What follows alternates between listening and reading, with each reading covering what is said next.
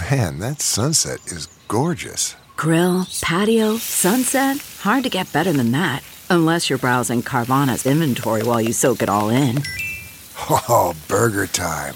So sit back, get comfortable. Carvana's got thousands of cars under $20,000 just waiting for you. I could stay here forever.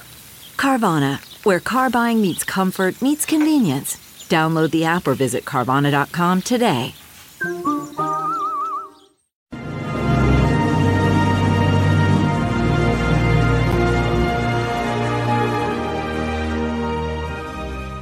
Hi, everyone. Judge Andrew Napolitano here for Judging Freedom. Today is Thursday, February 9th, 2023. It's about 1.40 in the afternoon here on the east coast of the United States. Time for another Hot Topics monologue.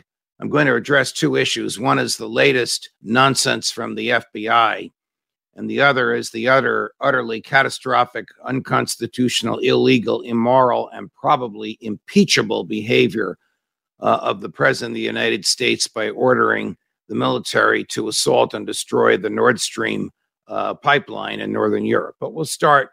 We'll start with Chris Wray.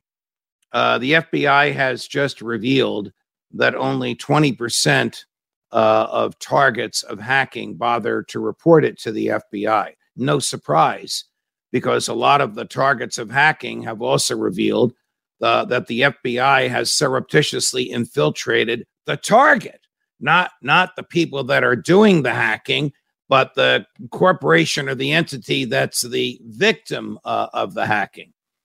Boy, the, this this modern day FBI needs needs to be schooled in the Fourth Amendment and in the Constitution.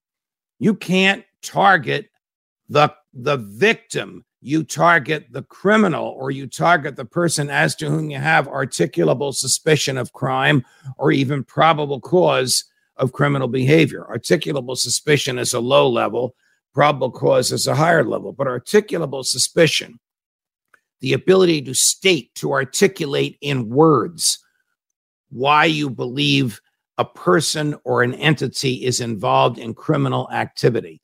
That is the baseline for everything law enforcement can do from jaywalking to treason, from uh, terrorist activity to murder, whatever it is, from the local police to the FBI, there must be articulable suspicion. Without articulable suspicion, there can be no law enforcement investigation. The FBI cannot uh, infiltrate its way into a target without the target knowing about it in order to protect the target. Who would want the government in their business spying on everything that's happening, allegedly to protect the government? Who would want private business information making its way back to the government? But that's what the FBI revealed it did. And that's why 80% of these uh, targets of hacking, I'm not talking about individual targets, I'm talking about corporate uh, targets, entity tac uh, targets, uh, hospitals, businesses, manufacturing uh, facilities, universities, schools, think tanks don't want to bother telling the FBI because of all the internal secrets you'd have to share. Okay. We just learned that. We also learned that the director of the FBI now promises, I can't believe he used this phrase, Ritz Carlton style services from the FBI. I said it in a sotto voce, in a soft voice. I'll say it a little louder.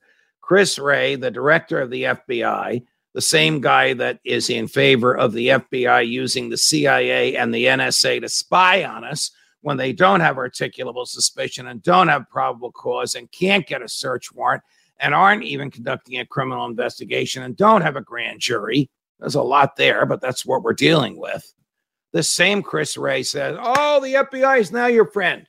And we're going to offer Ritz Carlton style services to help you when you are the victim of a crime or think you might be the victim of a crime. Here's my response Ronald Reagan once said the nine most dangerous words in the English language are Hi, I'm here to help you. I'm from the government. Keep that in mind. And this is not just the government, this is the part of the government that is the most lawless federal law enforcement. When they show up on your property or at your front door, ask for the warrant. If they don't have it, very politely say, Have a nice day, and close and lock the door. And if they don't leave, call the local police and say, There are some gentlemen on my front porch with a gun, and they won't leave. You'll see a response immediately. I'm not being snarky and I'm not being anti American. I'm being as pro personal liberty as can be. The FBI has no business, I'll say it again. The FBI has no business inveigling its way into your life, your property, or your business, whether it's Ritz Carlton style or whether it's KGB style or something in between, without articulable suspicion about you. They can't do it to victims. If they have articulable suspicion about you, they'll commence a criminal investigation and you better hire lawyers. But if they're going to investigate you on the pretext that you're the victim, tell them to go home. We should tell Joe Biden to go home. If you haven't read it yet, read the great piece by Seymour Hersh at Substack, and it's now everywhere uh, about the destruction of the Nord Stream pipeline. The Nord Stream pipeline is the pipeline from Russia to Germany through the North Sea, underground and on the floor of the sea, that formerly supplied, formerly supplied natural gas from Russia to Germany. Uh, it was inexpensive and it resulted in a lot of prosperity in Germany because it's an inexpensive way to heat your home uh, and your business.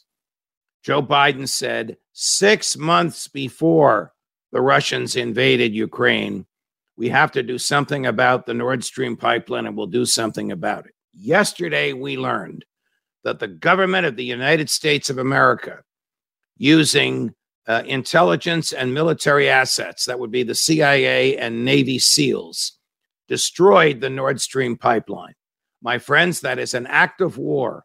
It is an act of war inexplicable in modern history because it's not only against a perceived adversary with which we are not legally at war, but indirectly at war, Russia, but it's also against an ally, an ally with which we have a treaty, an ally with which we have lawfully enforceable uh, financial and military relations, an ally in which we have hospitals and troops and air force bases and military uh, uh, bases uh, and posts in the government, an ally called Germany.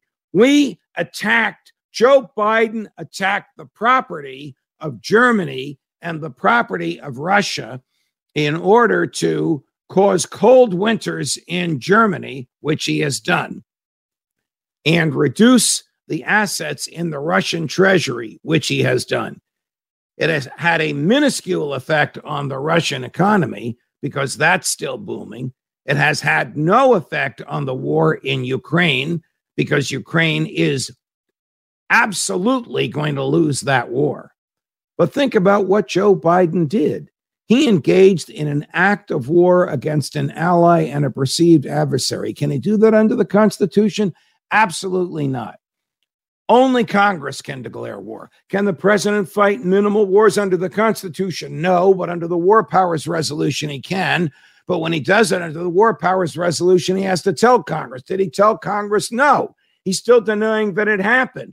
If you read the Sy Hersh uh, article, you may disagree with Sy's uh, politics. He's not exactly a libertarian, but this is the same Sy Hersh that discovered the My Lai massacres, the, the Pentagon Papers, and, and now the American bombing and destruction of the Nord Stream pipeline in order to hurt an ally, excuse me, in order to hurt a perceived ally and the harm of a perceived enemy. Sorry, I'm getting carried away here a little bit. And the harm to the ally uh, is, is not even to be taken into account.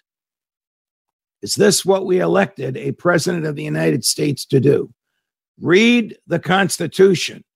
Has Congress declared war on Russia? No.